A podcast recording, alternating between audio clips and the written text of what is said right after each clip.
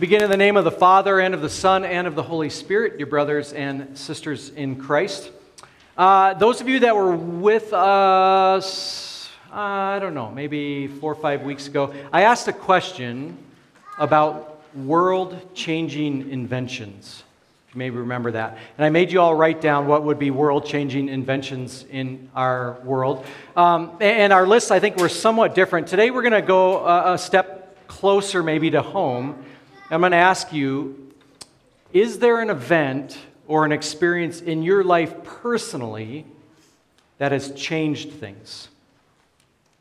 What I mean by that is that, that how you, you maybe viewed the world, maybe even how you treated the people around you, is permanently different afterwards than it was before.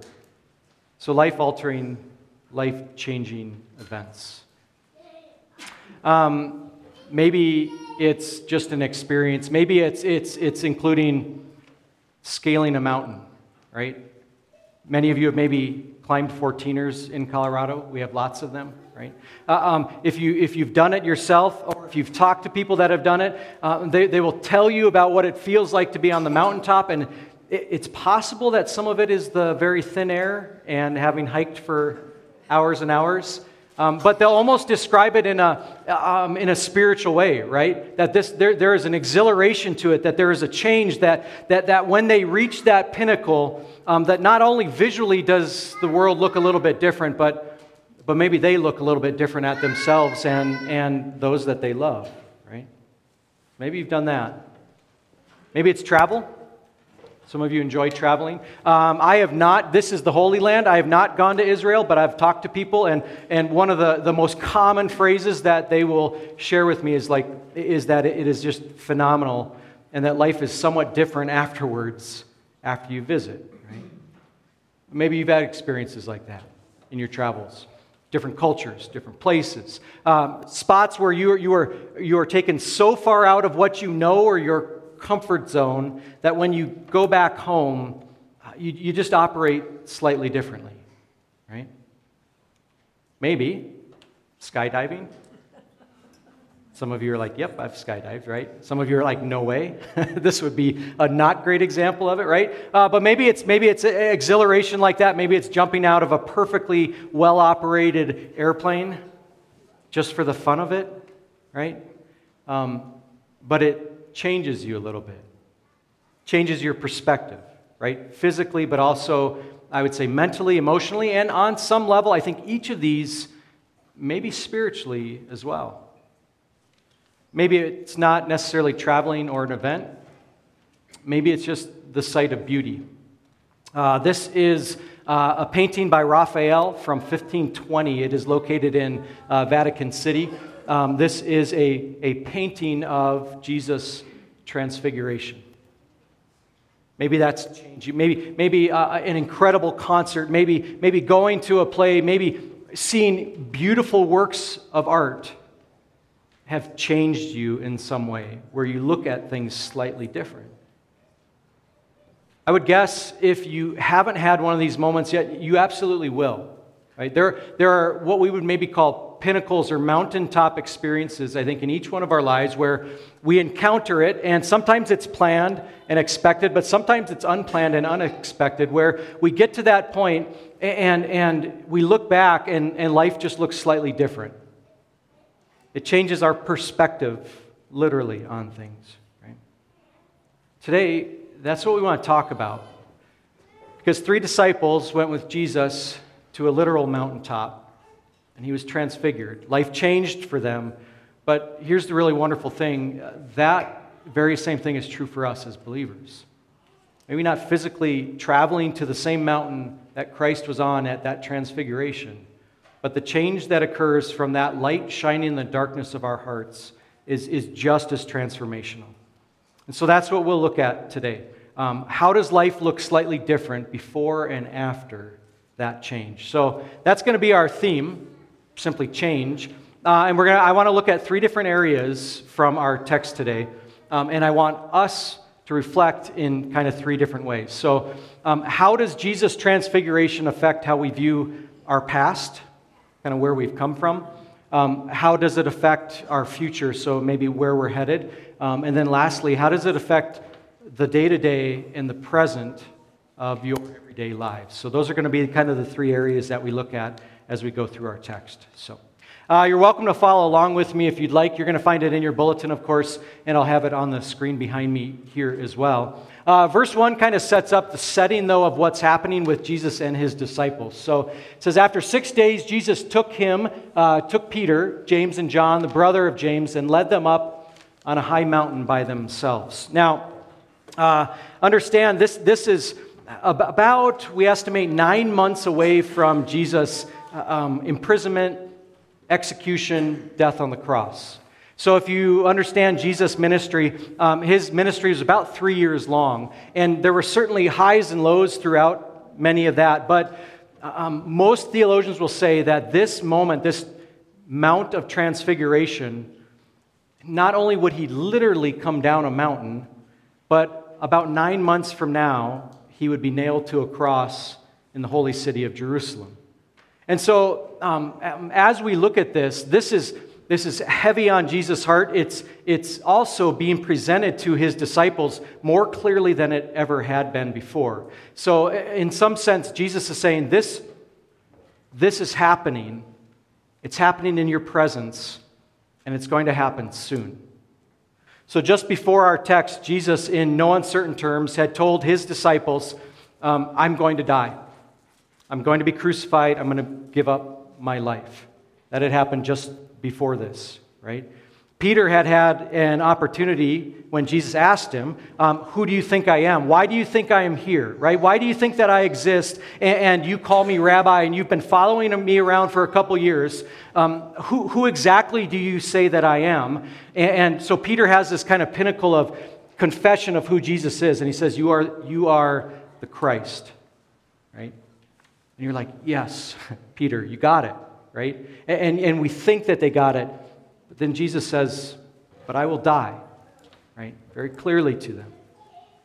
Then we go up again here at Mount of Transfiguration. And, and, and so you get this kind of juxtaposition, this back and forth of what's happening in our text. Uh, as to exactly where the Mount of Transfiguration is, we don't actually know. Uh, most assume, or, or most will say that it was on a mountain called Mount Tabor. This is a picture of it in Israel. Um, so we have to adjust our, our, um, our view of mountains a little bit when you sit in the shadow of the Rocky Mountains. Um, this is definitely a mountain in Israel. We might call it a, a nice hike, a little bit of a hill, right? But uh, but this is Mount Tabor. Um, on top of it is a monastery, the, the monastery of Tra- Transfiguration, right? So um, that's on top of it. Here's another little picture of it there. Um, definitely a, a, high point. You can see the surrounding area. Jesus takes these three disciples to this peak, to this high point. Um, and I think there's probably a few reasons for that. Could, let, we, let me back up. Could Jesus have been transfigured? Could he have taught this lesson to these disciples anywhere. On the shore of Sea of Galilee, absolutely. In Jerusalem, absolutely. Anywhere he wanted. But I think Jesus also understands that not only uh, um, are we spiritual, emotional beings, but also just physical as well. So um, they, they leave the crowds behind, literally, right, at the base of the hill. They, they, they, they leave to a secluded spot. Jesus takes with him his three disciples, the, the three disciples that he had taken with him um, for some other really intimate moments, right? Raising of Jairus' daughter. Um, Peter, James, and John were some people would call Jesus' inner circle. And they physically go up to a high mountain peak. And this is where they're going to experience Christ in his full glory, in his full divinity on the top of this mountain? Now, what does that mean two things. What did that mean for the disciples at that time? And what does that mean for you and I here today? Okay? So, verse 6 says this uh, When the disciples heard this, they fell face down to the ground, terrified. Now, you might be asking why I'm starting with this. I think it's good to start with the reaction from the disciples before anything else. You heard me read the text in our gospel reading, so you know what happens, right? You know that Jesus is transfigured. We're going to get to that in a bit. We know that, that um, God speaks words of affirmation about Jesus as his son. We know that happens too. But in the midst of all of this, and keep in mind, the disciples had seen some pretty amazing things already in the life of Jesus. They had seen him raise people from the dead, turn water into wine. Like they, they had seen miracles. They had seen that, right? But it's here in this text that their interaction, their reaction, is just sheer terror. And I think that's the question we want to ask is why? I think when they were in the presence of perfection, I think when they were in the presence of something that was so much bigger, so much, so far outside of what they came to know, they intimately and instantly fell, understood how far short they fell. Put yourself in their place, maybe just a little bit. These disciples who were with Jesus, who called him rabbi, who had just confessed that he was the Christ, now all of a sudden, this is what you see, right? See him transfigured in front of you and hear the voice of God above. Remember what maybe had gone through those disciples' minds. What stories had they heard when Israelites, when their, their ancestors had come into contact with God above? What stories had they heard when, when um, believers in the past had come into the presence of God above? It was always frightening, to be honest. These disciples would have known intimately the stories of the disciple or the Israelites rather being saved of from slavery in Egypt and what led them through the wilderness? A pillar of fire, right? What was on top of Mount Sinai was God's presence himself. When Moses came down, his face still was shining from being in the presence of God above. And so when the disciples see this and hear it, they're absolutely terrified. Their reaction tells us exactly how they felt. I'm guessing every single sin that they had ever committed probably ran through their mind. Probably every single failure that they had ever had ran through their mind. Probably every single doubt that they had about Jesus, who they were following, ran through their mind because they were now in the presence of something that was so unlike them or anything that they had encountered before. I think we can get it. I think we get it, right? I think we understand that. Because when we look into our own hearts, our own lives, maybe if this even happens at times when you come to church, when we read the, the, the, the, words of our God above, when we hear of what He's done for us on the cross, there are times when um, it, it is far more guilt and shame that we feel than joy and triumph. There's been multiple times throughout my ministry uh, where I've talked to people uh, just out, out in the world. Uh, and invariably, it, uh, the question is asked, well, what do you, what do, you do? Like, what's your profession? Um, I tell them, well, I'm a pastor. I've had multiple times where when I'm talking to them, they'll express that they, they literally do not feel worthy to step into a church. They don't know me. They don't have any allegiance to me. They don't have any reason to say these things to me, but there, there is some level in them that says, um, I'd like to come to church, but I got to clean up my act first. I'd like to step into those walls maybe at some point. I'd like to learn more about uh, um, this transfigured uh, uh, Christ and God Himself, but, but I've got to get myself right first before I ever sit down in one of these chairs. And I think we can understand it a little bit, right? Our, our, our failures, our sins, um, the, the moments when we have, we have acted in opposition to our God above and detrimentally to the people around us. I, I think it comes flooding back. Now, I think just in a secular or worldly sense, you maybe felt that. Uh, some of you here, I can tell, were world class high school athletes. None of you? Some of you. Some of you have your letter jacket in the car. I'm just I'm not going to point anyone out. I'm just saying, right? But but but here's here's sometimes what happens, right? We we and, and rightfully so, we thank God like for, for the gifts that He's given us, whether that's athletic or that's academic or these things, and, and you use them to your best of your ability. And, and maybe um, you've even risen to a level where you say that you, you are uh, um, deemed as excellent in your sport or in your, uh, um, in your school or, or, or wherever you're at, and you are, are proud of the things that you have done, and then you come into contact with someone that is on a completely different level, right? Where you were the starting quarterback in your high school, and you can't even you can't even step on the field of a Division II college, right? Um, or, or within academia, where you, you were a 4.0, right? All the way through high school. And you get to college and university, and all of a sudden, you've got an entire classroom full of 4.0s, and then you're not sure what to make of yourself anymore. Right? I think that happens to us. When we come into the presence of something or someone that is so far beyond us, what it does is it gives us a greater sense of, of our own inadequacies. And I think that's what happened here with the disciples um, on an even greater level, right? In the presence of perfection, all of their flaws came pouring out. Uh, you remember that picture I showed at the beginning from Raphael? Uh, this is his painting of the Transfiguration, right? Uh, and you can see some of the figures that are there. The disciples at the bottom, you can see their terror. Uh, but I wasn't fair to you. This is actually only the upper half of that picture. So if some of you know this picture, um, this is the bottom half of it. So you can kind of see where it was. It's a tall picture, tall painting, right? This is the bottom.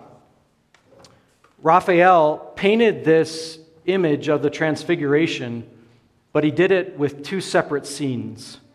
So the upper half is Jesus' transfiguration, the glory of Christ.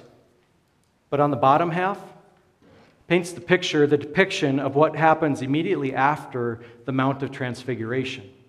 And when you go home, look through your Bibles and page through them. Immediately afterwards, the disciples encounter a boy who is possessed by a demon.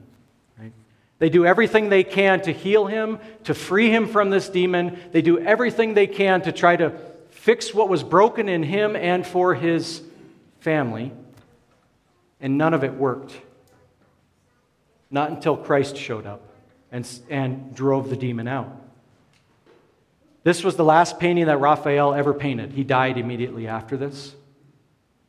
But maybe it is a good example of the dichotomy of being a human on this earth. The glory of Jesus' transfiguration, but in our daily lives, the struggle, the pain, and the suffering that we undergo. Now, one of the more interesting parts of this is many will say that the figure on the left hand side there uh, is actual, actually the gospel writer Matthew, and he's pointing specifically to Christ. And say that was Raphael's point that life is not all mountaintop experiences, that oftentimes it is pain and it is struggle. But ultimately, what answer do we have? Matthew points to him. We know him as well. It's ultimately Christ, right? And who he is. So when we think about our past, ultimately we are pointed to Christ, a Savior that loved us even while we were still sinners, a Savior that loves us even while we are broken, a Savior that does not ask us to bring a certain amount to the table before He will even open the door, but a Savior that entered our homes, our hearts, our churches, our world in order to pull us from that. So when we consider our past, we look to Christ. You're forgiven. That has impact on our future as well. Let me read for you a couple more verses. 2 and 5. It says this There he was transfigured before them. His face shone like the sun, and his clothes became as white as light. While he was still speaking, a bright loud, a cloud covered them, and a voice from the cloud said, This is my son whom I love. With him I am well pleased. Listen to him. Now, a few things we want to pick out from here. Uh, verse 2 uses that word transfigured, and you're, becoming, you're quickly becoming Greek scholars. Uh, the Greek word for transfigured is, is the root word for metamorphosis. Okay? So that's the exact same word. So, metamorphosis. So, what is happening here is Christ, what was pulling back his divinity. These disciples knew exactly that he was human. They had traveled with him, they ate with him, uh, they had seen him uh, on the stress and the suffering that he had gone through. They knew intimately that he was human, and they had seen glimpses of his divinity when he performed miracles. But here, Jesus pulls back the veil. He says, You want to know the depths and the heights of who I actually am and why I am here? I'm going to give you a view of this. And it was a complete change, a metamorphosis in a sense. Jesus says to those disciples, You're going to see me killed. But this is what's going on behind the scene all powerful. Now, if that wasn't enough, God Himself places His seal of approval on Jesus. And I want to pick out three things. He says, This is my son. I love him. Listen to him. Those words matter, don't they? It's a pretty simple sentence. Number one, our God above says this, this is relational, right? This is my very own flesh and blood, um, a part of me that, has, that is willingly giving up his life for you to wash sins away, right? So, number one, this is the most precious thing to me that I am sacrificing for you. Second part is I, I love him, right? Now remember, nine months from now, as Jesus descends this Mount of Transfiguration, it would be pain and crucifixion, right? And yet, God says, I love what he is doing because of my love for you. And lastly, just simply says, listen to him. What does that mean for us? It means we get to hear his voice on the pages of Scripture, right? We get to hear God Himself speak to us through Christ's ministry and through the pages of Scripture. It means that we are able to open our Bibles and ask ourselves and look to understand the heart of our God above and the depth of His wisdom and how transcendent and how large He is and how unlike us He is. And we want that. Let me, put it, let me say this we need that. Because if you could fit your transfigured Christ and God into your defined box, He's not much of a God, is He? It only stands to reason that there are many things and, and many things that Christ did that we can grab a hold of and we can understand and how he taught and the things that he did. But there will always be, there necessarily must be parts of Christ and our God above that are simply outside of anything that we've experienced. And you need it to be that way. Because if we can wrap it all up in our own little box, he's not much of a God at all, is he? But here's the good news He's way more than that. He's your God, right? He's the God that died on the cross for the sins of all people.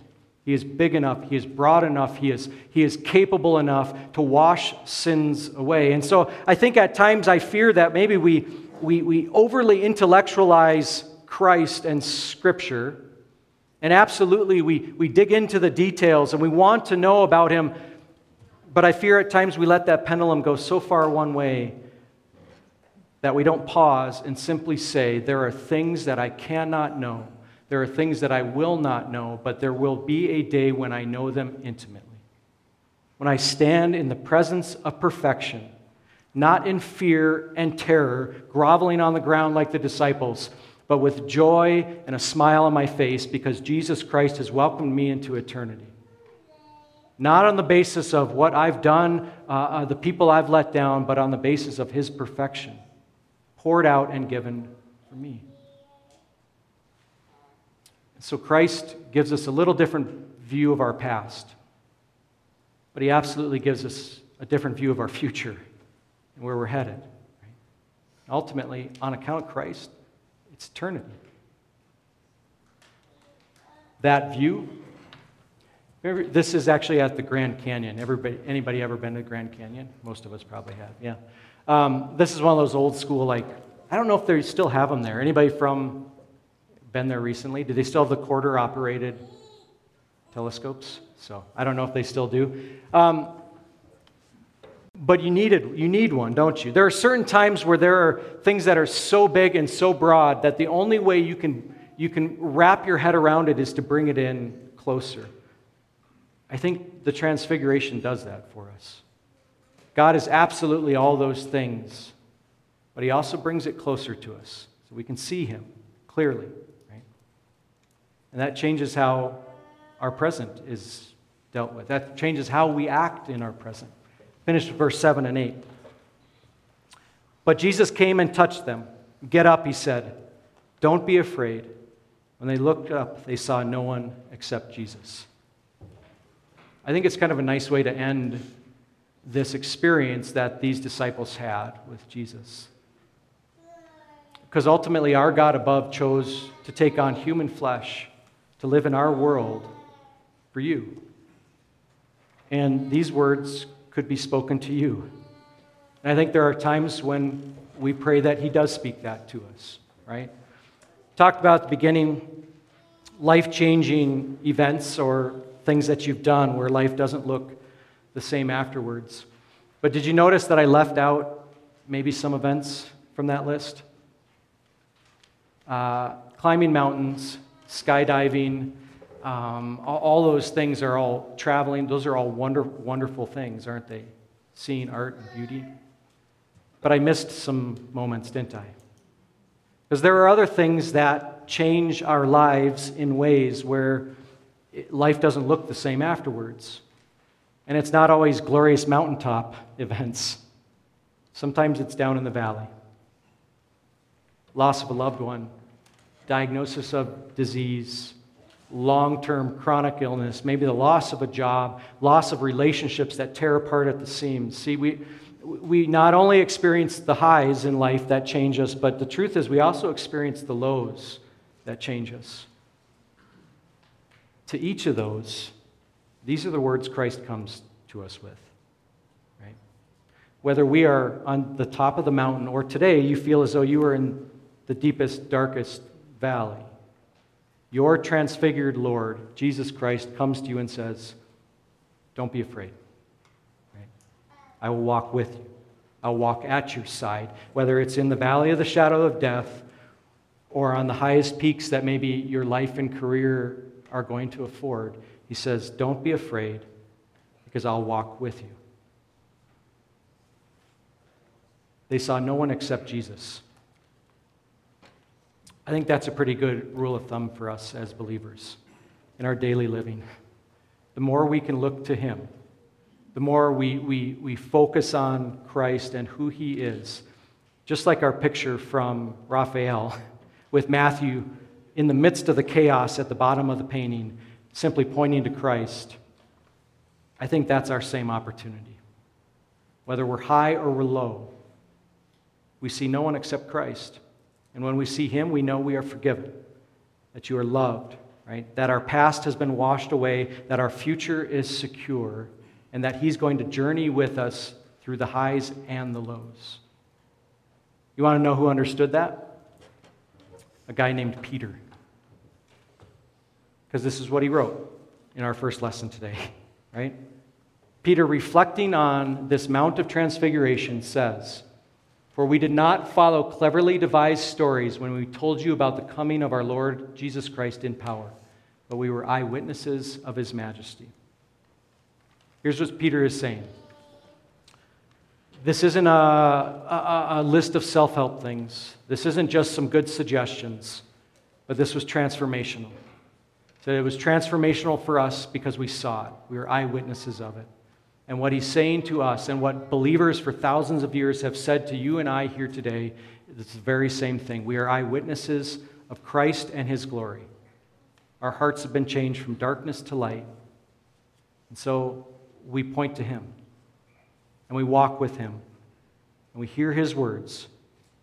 Don't be afraid. Amen.